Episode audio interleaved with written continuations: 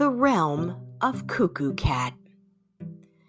Welcome to the magical world of Queen Sassafras, supreme ruler of all cats.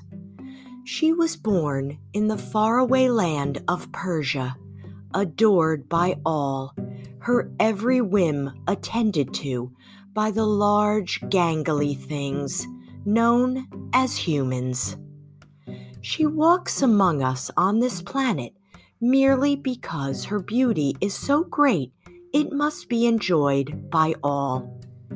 You must be very special to have received an invitation to enter her palace. But beware, you must come in quietly and take a chair in the corner, for you do not want to be banished. She rules this kingdom with a meow that means many things that you are expected to know at all times. She begins her day by batting her servant about his face, and if he is laggardly, she will smosh the entire length of her body on top of the hole that he breathes from. This always gets a quick reaction. Hey, stop that, Sassy, you cuckoo cat. But he gets up and stares at her.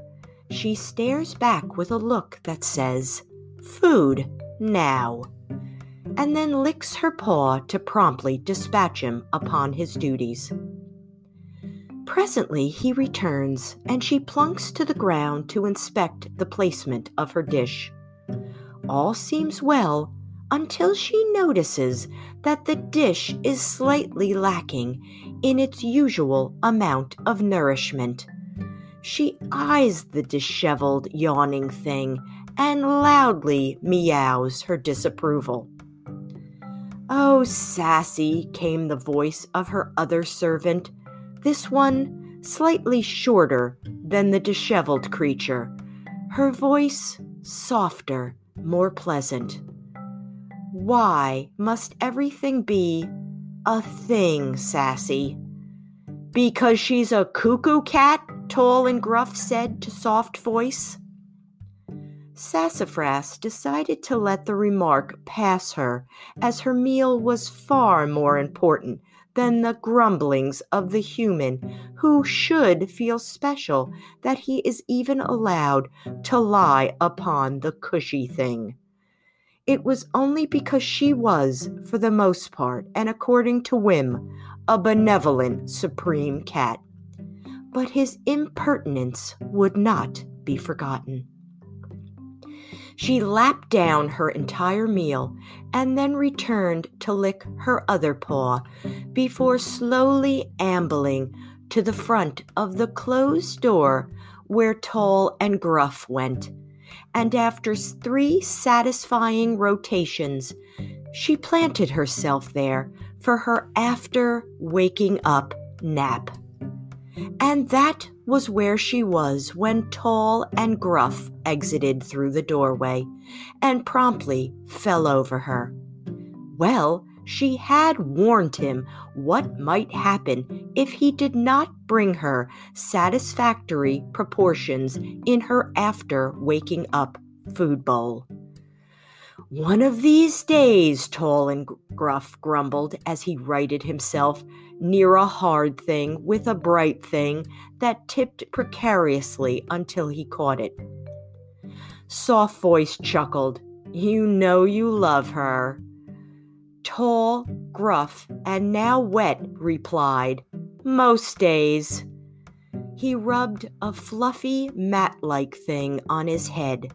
Sassafras recalled napping upon it the night before and depositing her hair, which may have been why the bothersome human said, My towel is full of Sassy's hair.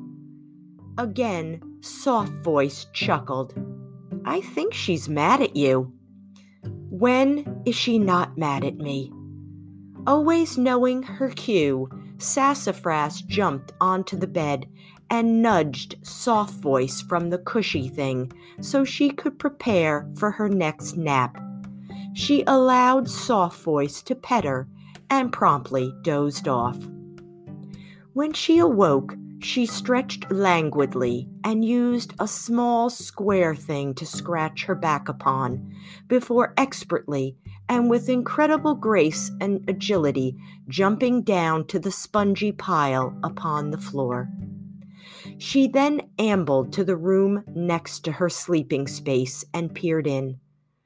All sorts of weird looking animals danced upon the walls, and jiggly things cascaded from the ceiling.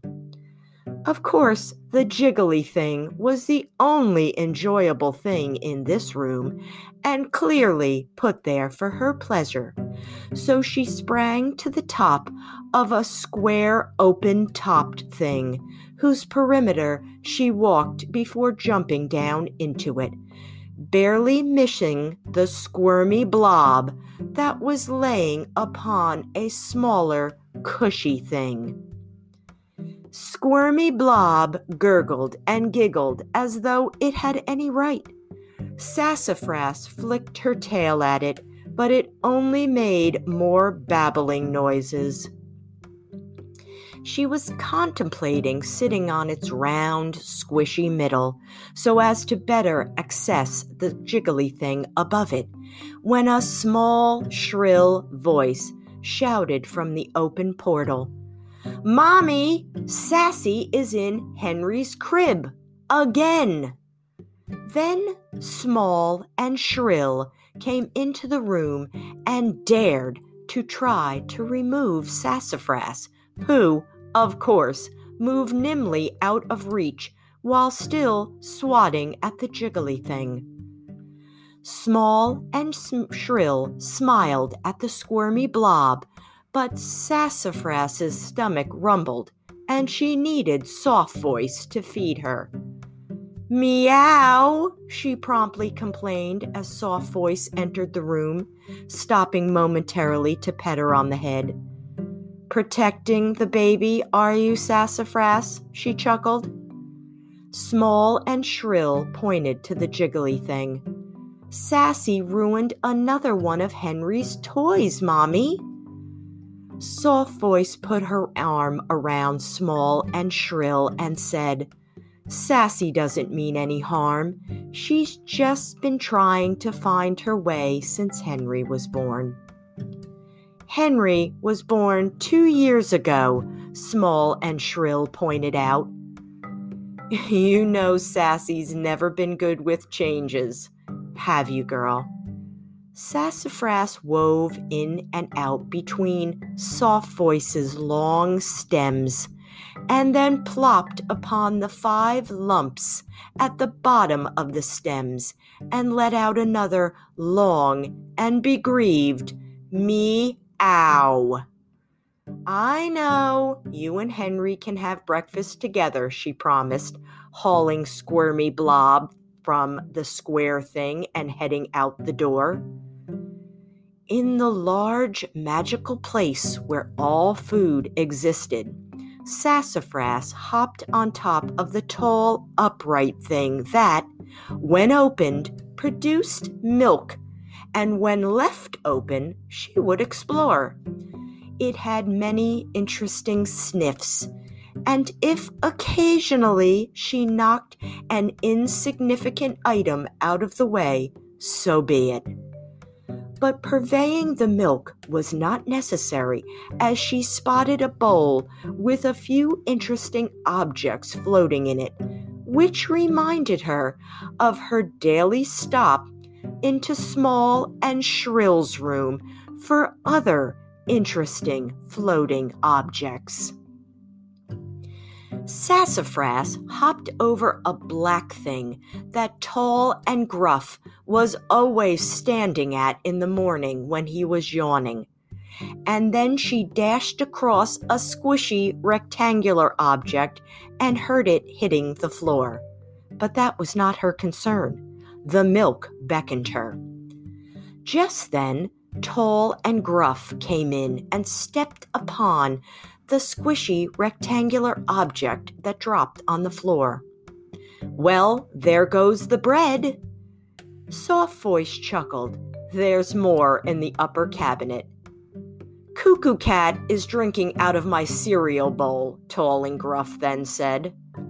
Soft voice tickled Sassafras under her chin. She likes sugary milk. Sassafras licked the inner rim of the bowl and then decided to whack her tail, as her tail was a separate entity that sometimes needed to be put in its place. Sassafras decided to doze on the counter, ignoring all attempts to shoo her from her spot. She only awoke as the squirmy blob was tossing globs from his high perch onto the floor. Of course, these globs were meant for Sassafras, who ate those and what was left under Squirmy Blob's stumps, which made Squirmy Blob squeak. It was annoying, and so Sassafras went in search of the item, or items, rather, that were a necessary part of her afternoon regiment. She sauntered into Small and Shrill's room, and there it was, perched on top of another dark square thing in front of the clear thing that allowed her to survey the outer realm of her vast kingdom.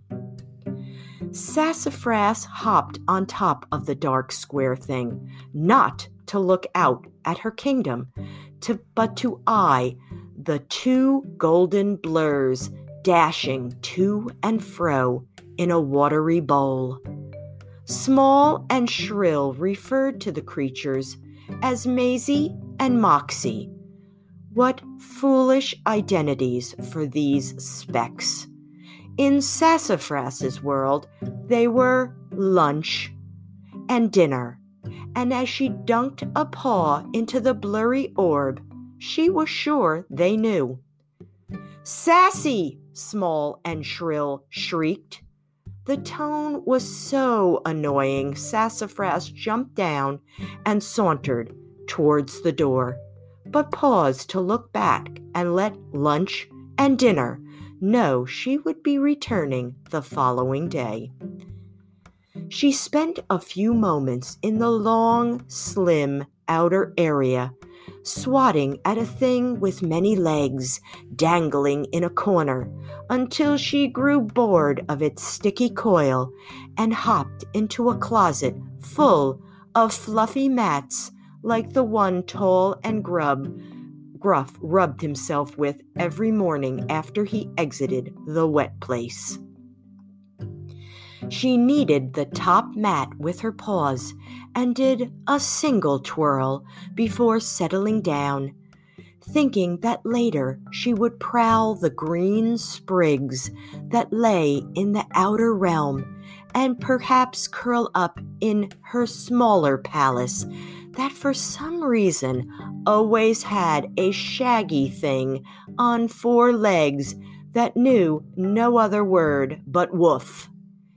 It only took the barest swat of her paw to get Woof to depart. With that pleasurable thought, she fell fast asleep. When she awoke, shadows had fallen. Each day, this phenomenon made her pause, as it was a surprising thing when it happened. Her musings were interrupted when she heard soft voice coming from Squirmy Blob's room. Sassafras meandered in. Ah, it was that time when the world would hear the tale of how great and magnificent Sassafras was. Soft Voice did this every night, and it met with her approval. Sassafras jumped into Soft Voice's lap and then leapt to a knobby upper perch to take her spot to listen to the exciting story of Queen Sassafras.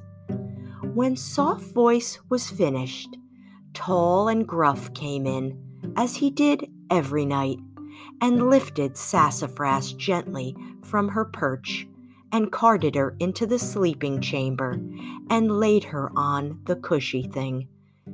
And as he left, tall and gruff, murmured, Good night, Cuckoo Cat. We love you. And if a cat could smile, Sassafras certainly did.